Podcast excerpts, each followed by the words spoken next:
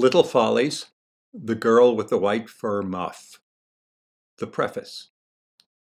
And the preface begins with an epigraph from Vladimir Nabokov's Lolita. The words are Humbert Humbert's.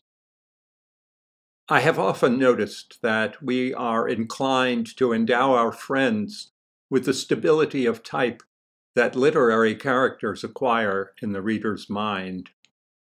No matter how many times we reopen King Lear, never shall we find the good king banging his tankard in high revelry, all woes forgotten, at a jolly reunion with all three daughters and their lapdogs.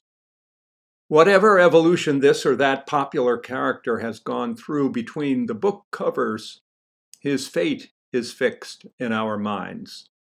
And, similarly, we expect our friends to follow this or that logical and conventional pattern we have fixed for them. Thus, X will never compose the immortal music that would clash with the second-rate symphonies he has accustomed us to. Y will never commit murder. Under no circumstances can Z ever betray us. Blushing plays an important part in the pages that follow. I do some of it myself, perhaps too much, but I should probably do some blushing here as well, because I have described Veronica McCall inaccurately. I have described her as she appears in my mind's eye. I have let myself be seduced by the image that remains there, and I have presented it as if it were accurate, even claimed that the image was recorded and preserved with particular precision, although logic tells me that it can't be accurate at all.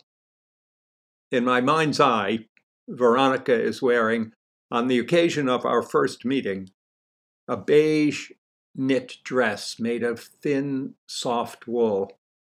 It has long sleeves, and the neckline is a wide scoop, so wide that the dress falls off one smooth shoulder.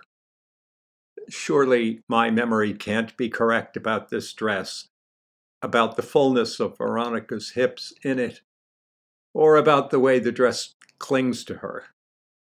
All that must be part of a much later memory, since I met Veronica in the 4th grade. Peter LeRoy, Smalls Island, December 28, 1983.